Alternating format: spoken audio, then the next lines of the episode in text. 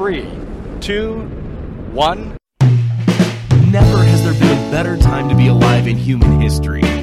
If you're not feeling it, you must discover why.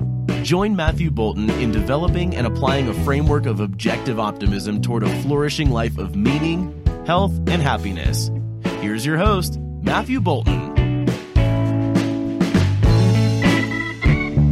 Hello, everybody. Welcome to the Bright Side. I'm Matthew Boulton. Today, we're going to have fun looking back on and drawing lessons from the 1997 classic Australian comedy, The Castle. Now, why is this movie relevant to the show? Well, this show's about promoting and celebrating awesome things that make our life better, and The Castle's certainly that. Art in general is that, of course, and comedy is a big part of that. And this movie is more than just a comedy as well, which is why it's become a classic across the globe. Um, it has a unique blend of subtle humor, which is jam packed into like every scene, even maybe every line, and even amid some of the touching parts, which is another part uh, and reason for its popularity. This movie pulls at the heartstrings, it jerks tears with its love and sympathy, and it does this masterfully without kind of ruining any of the comedy. Uh, my favorite comedy of all time is Seinfeld, and they had a rule on set no hugging, no learning, because that kind of stuff often does conflict with the comedy. But here, you don't laugh at the people, you just love the people. And the comedy comes in their naivety and their purity, and there's nothing ill natured in it at all. At all. Um, and more as to why this uh, is a good topic for our show is that the main character is an example of my view of optimism. And in particularly, I think he's a supreme model of the key aspect of this framework, which is appreciation. Um, we'll look today at how Darryl Kerrigan expresses this deep appreciation for everything he has in his life, regardless of the perspective of others.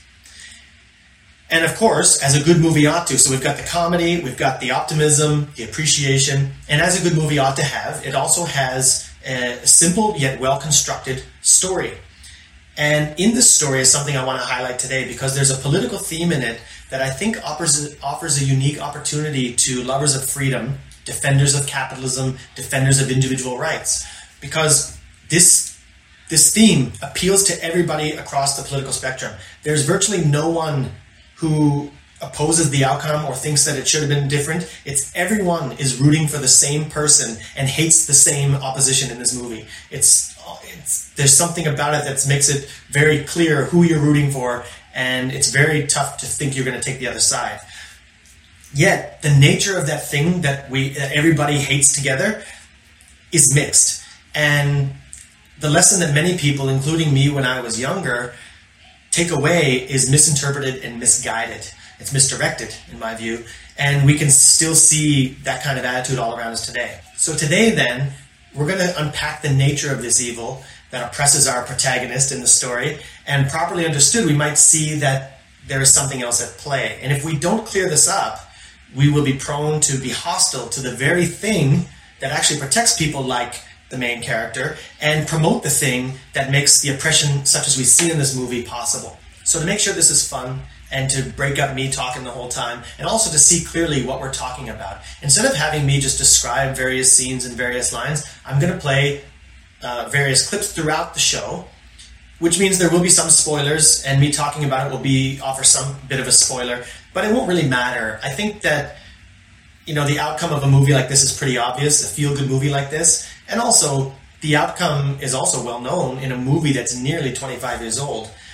And anyway, the movie, the fun of the movie is just experiencing the movie. It's so rich with one liners and heartwarming scenes that every line and every frame is pretty much worth seeing. So I really think that nothing I show or say today can really spoil any of it, any of it for you.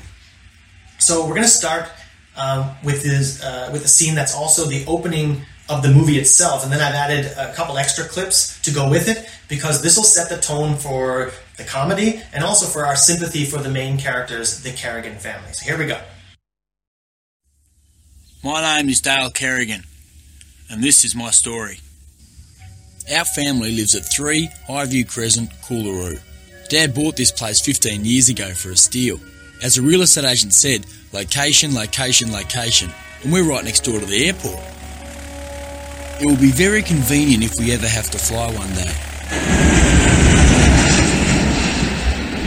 Dad still can't work out how he got it so cheap. It's worth almost as much today as when we bought it. Our Crescent was going to be the heart of a major housing development, but it never got up. They reckon the planes put people off, them and the power lines. Not Dad. He reckons power lines are a reminder of man's ability to generate electricity. He's always saying great things like that. That's why we love him so much. Dad is a tow truck driver, one of the best in the game. He takes great pride in his work, and he comes home with so many stories. See, that the car was wrapped around the pole, so I said, why not hook the chain on the back axle? See, no one had thought of it. If Dad is the backbone, Mum is the other bones. All of them. She keeps the family together. Dad adores Mum and Mum adores him. Dad could not believe his luck when he found this place. It was a bargain, and he couldn't work out why. It was just a block of land with a beautiful view. It took him five years to build this place. He bought an unfinished kit home out of the trading post, built it in the backyard, and towed it up here with his truck.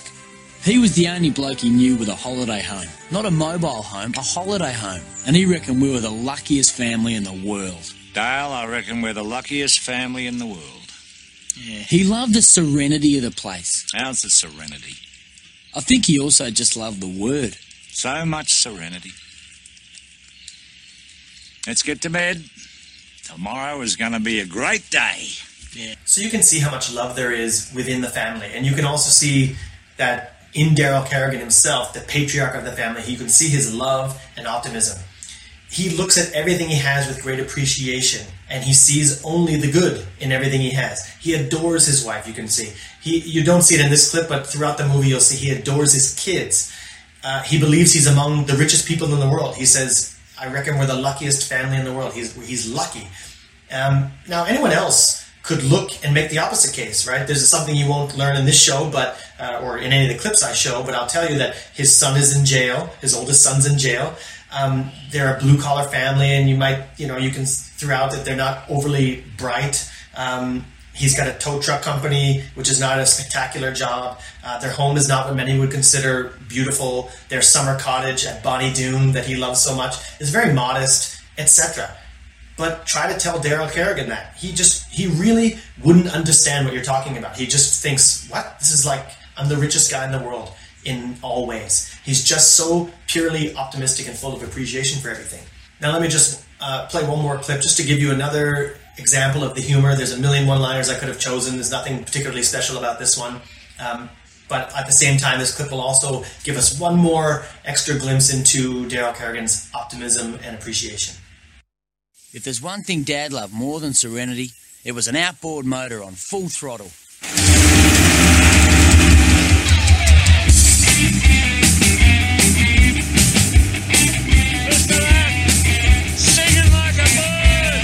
He just loved Bonnie Doon, and he reckoned the faster you went, the more you saw of it.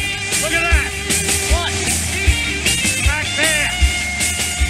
The lake had trout, redfin, and carp. Carp was not a good eating fish, but it was good catching. They could grow to quite a size. Dad reckoned that fishing was 10% brains and 95% muscle, and the rest was just good luck. So you can see his joy and everything he has, pride in everything he has. He's got this loud, horrible motor, and he says back to his son, "Singing like a bird." you know, it's just um, you know, and then he's got that funny line about fishing. And as I mentioned, there are a million such one-liners, which is why people just quote this thing all over the world. Now. We're going to get to the key conflict of the movie now, and this next set of clips present the issue quite clearly. So, let's get a look at that. Compulsorily acquired. You know what this means, don't you? They're acquiring it compulsorily. It must be a mistake. And they're going to take our place, and we don't get a say in it. Well, how can they do that? I don't know, seventy thousand bucks. Who the hell is Airlink? Mr. Kerrigan, Darryl, this is a compulsory acquisition. Yeah. Mr. Kerrigan, the airport is expanding. They're setting up one of the largest freight handling facilities in the Southern Hemisphere, and they need a great deal of space. Yeah. And your house is on that space. Yeah. Yeah, my house. That's right, your house. That's why you'll be duly compensated. No, no, you've missed the point. I'm not interested in compensation. I don't want to go. All right, Mr. Kerrigan, I'll state this simply. There is an ironclad agreement between federal, state, and local governments and the Airports Commission. Yeah? Well, where's the agreement with Darryl Kerrigan, 3 Highview Crescent, Coolaroo? Where's that agreement? Darryl, it's over my head. It's over your head too. Over my head? Dennis. Darryl, have you heard of the Barlow Group? No. It's basically a big investment company controlled by three blokes worth about a half a billion each. Well, the Barlow Group is Airlink. I thought Airlink was the government. It's a government authority, but all the money's coming from Barlow. It's a way of privatising without privatising. Anyway, it's a big, big thing. Every level of government. Huge investment. So we fight them. They're going to get their way. And you know why people like that get their way? Because people like us don't stand up to them. Now, they've still got to play by the rules. Darryl, they write the rules. And here is the crux of it all. Observe that it's an ironclad agreement among federal, state, and local governments and the Airports Commission. Now, we've got the Barlow Group. This is what Dennis Denuto talks about, his, his solicitor. Uh, he, we've got the Barlow Group, and he says this is a big investment company controlled by three blokes worth about a half a billion each. And the Barlow Group is Airlink. Now, Darryl's confused about this because he's like, I thought the Air- Airlink was the government. And Dennis is like, yeah, it's a government authority, but the money comes from Barlow. It's a way of privatizing without privatizing every level of government. So it's a little confusing, but just remember all of that, all of those words as we go along.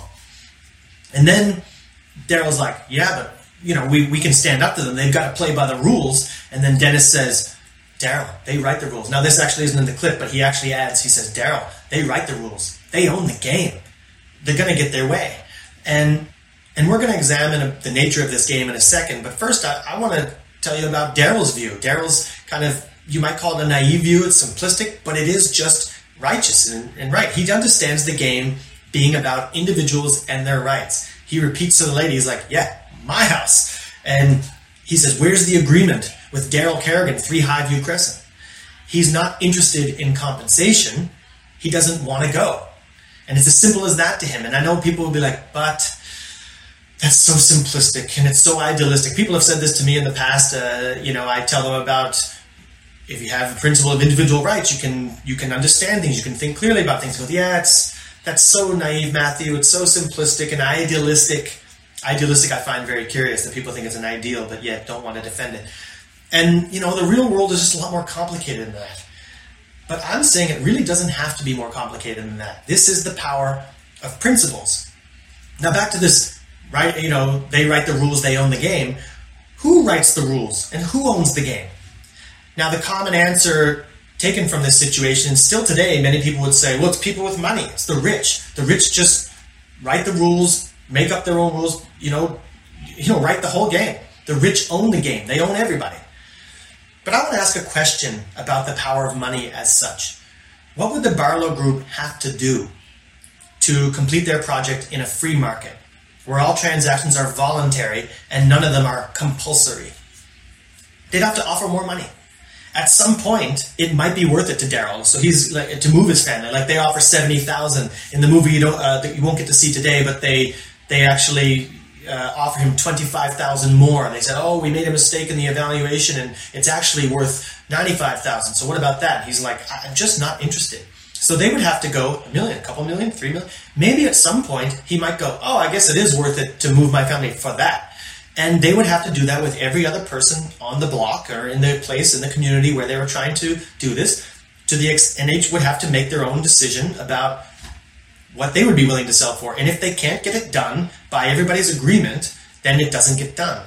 If you know, and if it's too much for them, and they think, well, what people want for it, well, you, it's not going to move. It's not worth that much to them. But with the government force on our side, we don't have to worry. We can just argue, well, it's for the public good. It's a, you know, it's a, it's an important project for society. And observe that the woman does that. She kind of, she says to Darryl, um, it's set to be one of the largest freight operations in the southern hemisphere, and she's implying that your house is not important in the face of such a thing that's great for the whole economy. It's great for Australia and Australians, etc. And I say, if it's that great, why don't you? If it's if it's that great, it shouldn't it be justified with more dollars? You can justify with your dollars, and this is a hint. This is why money really talks and tells us what people really value. If it's such a good idea, enough people will voluntarily get behind it. You don't need to force them. But instead, Darryl Kerrigan must face the force of government. It's a compulsory acquisition. Money cannot compel by threat of injury. It can only persuade through the power of positive reward.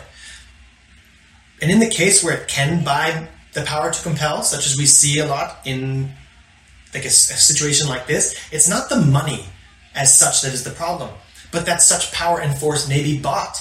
This is the stark principal difference between capitalism and cronyism, between free markets and mixed economies, such as we have in most wealthy countries today, like where I live in Korea, Canada, USA. These are all mixed economies. None of these are capitalist, and don't be confused. The term crony capitalism is a contradiction in terms. Cronyism is a feature of statism, it is not a feature of capitalism. So, what must be removed in this scenario? Not the money, not the Barlow Group, but the government power to violate the rights of individuals like Darryl Kerrigan. And this is what it means, and this is why it was so genius of the founding fathers of America to define limited government. So government is limited to the protection of individual rights, individuals like Darryl Kerrigan, and they are not permitted any function that violates rights, violates individual rights. And this issue in the United States is called eminent domain, and it states that the government may acquire property compulsorily if they offer just compensation, and that's the clause they have. The clause in the Australian one that you see in the movie, the Australian Constitution, is on just terms. So we'll see that. Now we've already seen Dennis Denuto is Darryl's solicitor, and he's a guy who does kind of small legal stuff. You saw in the first clip that his office is above a one-hour photo, and there's kind of a joke showing how small he was, and it is true. He's, he's certainly out of his league. You can see, um, but Darryl, in his ignorance, thinks you know, this is the law, this is a legal issue. He's a lawyer. Let's bring out the big guns. Well, this next thing we're going to see how Dennis Denuto himself handles the case, um, and then I'll comment on it in a second. Here we go. What section of the Constitution has been breached? Section? What, what section? There is no one section. It's just the vibe of the thing. It's all part of it. This is what I'm getting at. That's my point. It's it's the vibe of it. Again, it, it, it, it's just the vibe of it. In summing up, it's the Constitution, it's Mabo, it's justice, it's law, it's the vibe, and uh, no, that's it. It's the vibe. I rest my case. That was sensational. Now, first thing before we go on about the main point, I want to point out another instance of Darryl Kerrigan's optimism and also the marvelous humor that's throughout the movie. After he does that whole horrible defense, Darryl leans over and is like, "That was sensational." You heard him say. uh, anyway, it's too much. But um, as to the bigger point, let's go on. There's a theme which has been popular across the ages of humanity of victory against great odds. This is the David versus Goliath story. And because it has been often expressed in terms of a small good versus some colossal evil, we've generally come to mistakenly view the big, regardless of the nature of the bigness, with contempt. We've kind of conflated big and strong with oppressive and evil. So somebody who's big and strong, though, they must be an oppressor. And you add the envy that's injected into the culture, and we've come to view strength and bigness with, with a sneer, ultimately with fear and hatred. Now, with this, many of us have been brought up to sympathize and identify with the little guy, regardless of the respective natures of the little guy or the big guy. And this is expressed sometimes. It's how we come to hate sometimes sports figures. I'll use Sidney Crosby as an example because he's a, hockey player that I love. And there's really nothing much to hate about Sidney Crosby. He's a very polite, modest guy who just happens to be the best hockey player in the world, arguably. Certainly was for a long spell. Anyway, that's another debate. But he's certainly been one of the best players of all time in his career. And he didn't just get it by, you know, doing, you know, just having raw talent. This guy works for it. He works harder than anybody. So in everything, he's just a guy that you can admire and respect. Yet people hate him. And then they make up rationalizations for why they hate him. They'll say, oh, he's a whiner, he's a diver. And to the extent he does get emotional, upset about some things, yeah, you can make that that kind of case in in a way, but it's really on the whole, there's nothing to hate about the guy, but people do. They want to tear down people. Sports dynasties that are successful, people just hate them. Like, I just want those guys to lose. You know, they don't know anything about it, but they just want them, want to bring them down. It's like some people hate them almost on principle. They hate the big guy and the strong guy. And I join in the sympathy when it's what I view as an, a little innocent facing a giant tyranny. But when it's a sniveling whiner like trying to take down a clean and honest and strong person like the Sidney Crosby, as I say, I'm indignant towards this former. Now, in this movie, you can't help but sympathize with Darryl Kerrigan. Not just because he's the little guy, but because he's so obviously innocent and good. Of course, then, the Barlow Group must be bad. And we know that they're a giant business corporation, so this is another example enforcing the idea that business is bad by nature, that it succeeds of taking advantage of good and little people like Darryl Kerrigan. So we need the government or government acting on behalf of us getting together to help to protect ourselves and protect the little guy, to control and regulate this monster that's going to step on everybody. But I want to point out again, it is precisely the power to regulate by force which opens the door up to such monsters as the Barlow Group. They who would be impossible under capitalism. We saw that with money alone, they would be powerless to move the Kerrigans. Of course, again, unless they offered so much that they persuaded the Kerrigans, but they certainly couldn't force them. This Barlow group are cronies, and these kind of cronies are only made possible in the type of regulatory world that a lot of people are trying to advocate for. But observe in the movie that that it's the appeal to the better elements, the capitalist elements, the free market elements, the individual rights that ultimately saved Darryl Kerrigan's castle, as he called it. The movie's called The Castle because he refers to his home as his castle. And is the principles of statism or a mixed economy which make the Barlow Group possible at all. We have to, we can't run away from this. Let's look at one more clip and, and just so we can feel the injustice, how unjust it is that they be forced to move. And you also get a bonus uh, glimpse at the the love of the family, and it's kind of a tear jerking type thing. What his son says to him. Um, this is after they lose the initial hearing. Uh, now, if you're listening on a podcast audio media, there will be a couple moments of silence. That's where Darryl's looking a little bit dejected. But just uh, wait through that. If you're viewing, you'll see quite plainly what's happening. Here we go. Dad, you haven't let anyone down.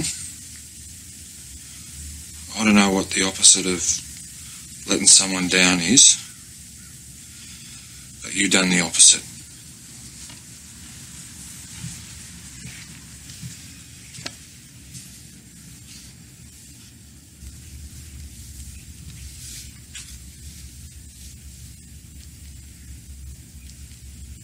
When you going to sign them? I don't know. They got to be done by Friday. I can't. I can't. I just can't. Darryl, we got to go. Yeah, I know. I know we lost. I know we got to get out of this place. I know this is no longer our house, but I'll be buggered if I can sign those papers. I just cannot physically pick up the pen and sign them. So, if anyone doubts that we're talking about physical force here, because often we say the government is forcing people, ah, you, you know, you know, exaggerating. Well, let's ask ourselves, what would happen if Darryl Kerrigan does not physically pick up the pen and sign those papers? We cannot ignore these questions. This is not an oversimplification. This is the issue. And it makes thinking about other issues of rights much easier after we grasp this issue. So, a person who offered money, again, couldn't do it but for a positive reward, as we've said. It is only the government that may come in and say, Come with me, if he doesn't sign it, and they can drag him out physically by force. Money does not have that power. It can only buy that power.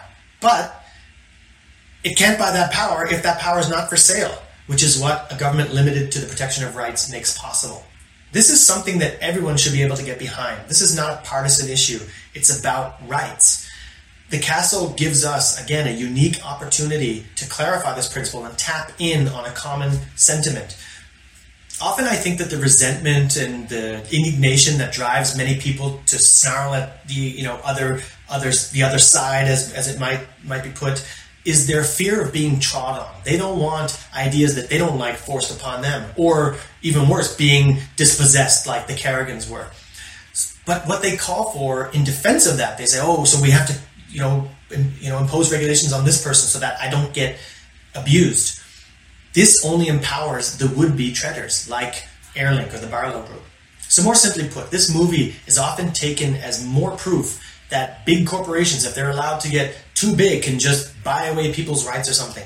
But it's only cronies that may buy rights. So you know, people might shout at me and they go, "Oh, you support capitalism, Matthew. You just you just want to you you you're on the side of the Barlow Group and you're you know oppressing Darryl Kerrigan. You don't care about the little people." And I'm shouting in exasperation, "No, I'm the one who cares about little people. I care about Darryl Kerrigan, and you're empowering the Barlow Group by advocating for more regulation." We have to do better than just being outraged by the vibe of the thing. We're relying on emotionalism instead of reason and objectivity, which demand that we separate what's at play here. So imagine this scenario that there's some public spirited project that we all want, and I don't know who we is, that's a very curious question in itself. And then there's one dissenter who doesn't want to move because doesn't want to give up his property for it. Would we call out that person as being antisocial? Well, was Darryl Kerrigan being antisocial? Well, we don't. We just well, we in that case we saw he's a little guy, and there's this big corporation who wants to knock him out, and we just emotionally feel for this guy. Now, where's our bias? Imagine another scenario where there's, uh, a, you know, let's say the government wants to build a housing project. It's a very public spirited project, and there's like a rich guy's house on the property, and he argues, well, I've worked my whole life and I finally achieved my vision of the, my dream house that I call my castle, and I'm not going to move. Well, would we defend that guy? We might say he's holding up a social project that everyone wants, and whatever. I can hear everybody right now. Well, if we think in principle, we ought to defend that guy. It's if it's if it's not if everybody doesn't want to voluntarily do it, it we it ought not to happen.